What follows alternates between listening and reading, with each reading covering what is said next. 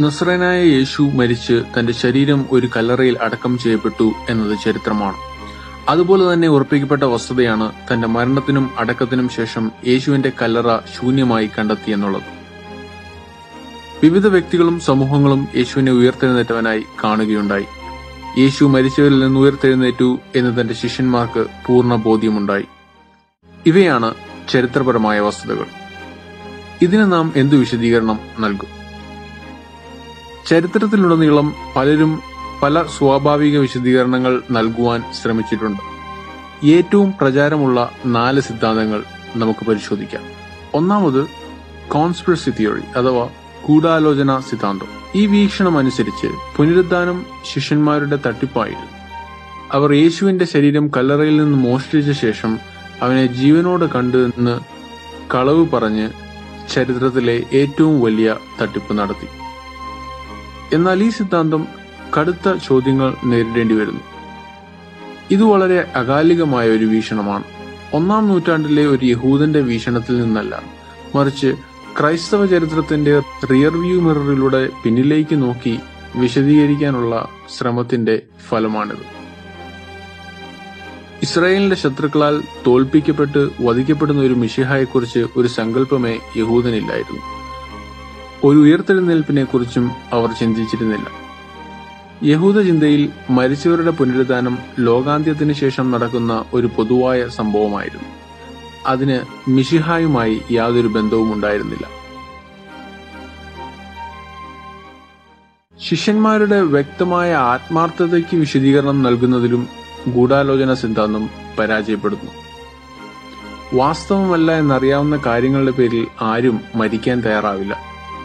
പുതിയ നിയമ പുസ്തകങ്ങളൊന്ന് മനസ്സോടെ വായിച്ചാൽ യേശുവിന്റെ ശിഷ്യന്മാർ തങ്ങൾ പ്രസംഗിച്ച സന്ദേശം അവർ ആത്മാർത്ഥമായി വിശ്വസിച്ചിരുന്നുവെന്നും അതിനുവേണ്ടി മരിക്കാൻ വരെ ഒരുക്കമായിരുന്നുവെന്നും വ്യക്തമാകും.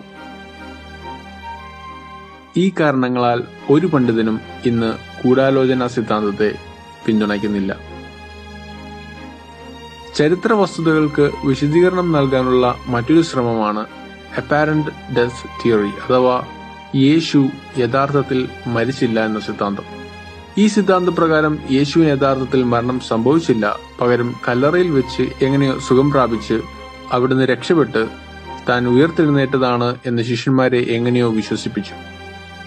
എന്നാൽ ഈ സിദ്ധാന്തവും മറികടക്കാനാകാത്ത തടസ്സങ്ങൾ സൃഷ്ടിക്കുന്നു. ഒന്നാമത് വൈദ്യശാസ്ത്രപരമായി ഇത് സാധ്യമല്ല. റോമൻ ആരാച്ചാർമാർ അവരുടെ ജോലിയിൽ വളരെ വൈദഗ്ധ്യമുള്ളവരായിരുന്നു. അവർ ചെയ്യുന്നത് എന്തെന്ന് അവർക്കറിയാമായിരുന്നു. വധശിക്ഷയ്ക്ക് വിധിക്കപ്പെട്ടയാളെ താഴെ ഇറക്കുന്നതിന് മുമ്പ് അയാളുടെ മരണം അവർ ഉറപ്പാക്കിയിരുന്നു. മാത്രമല്ല യേശുവിനെ വളരെ ക്രൂരമായി പീഡിപ്പിച്ചിരുന്നതിനാൽ ജീവനോടെ താഴെ ഇറക്കിയിരുന്നെങ്കിൽ പോലും അടച്ചു മുദ്രവാക്കപ്പെട്ട ആ കല്ലറയിൽ നിന്ന് ഒരു വിധത്തിലും രക്ഷപ്പെടാൻ കഴിയുമായിരുന്നില്ല. രണ്ടാമത് ഈ സിദ്ധാന്തം തീർത്തും അസംഭവ്യമാണ്.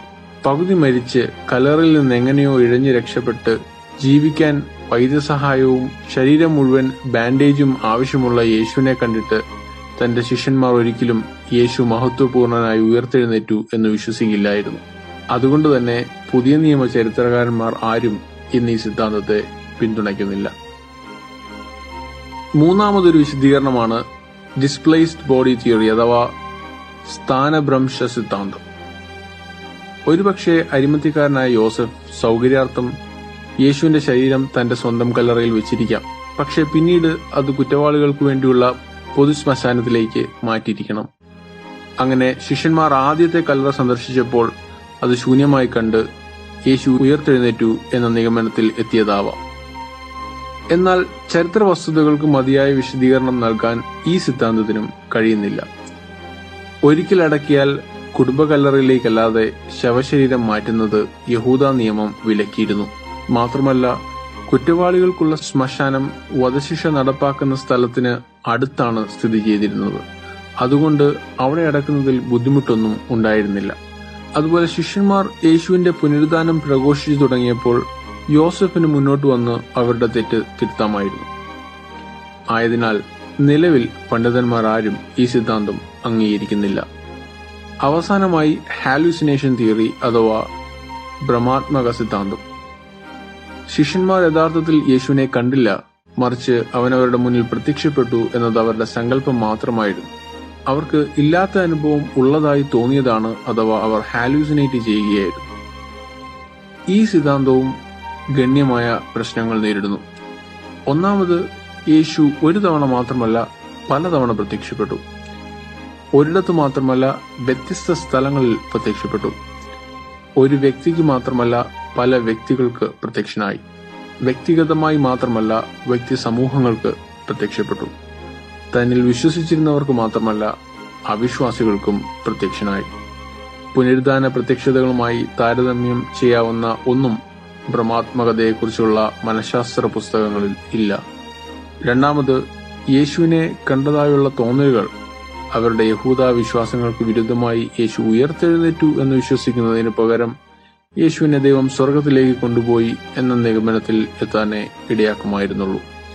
മാത്രമല്ല പുരാതന ലോകത്ത് മരണപ്പെട്ടയാളുടെ ദർശനങ്ങൾ ആ വ്യക്തി ജീവിച്ചിരിപ്പുണ്ടെന്നതിന്റെ തെളിവല്ല. മറിച്ച് അദ്ദേഹം മരിച്ചുവെന്നും മരണാനന്തര ലോകത്തേക്ക് നീങ്ങി എന്നുമുള്ളതിന്റെ തെളിവായിരുന്നു.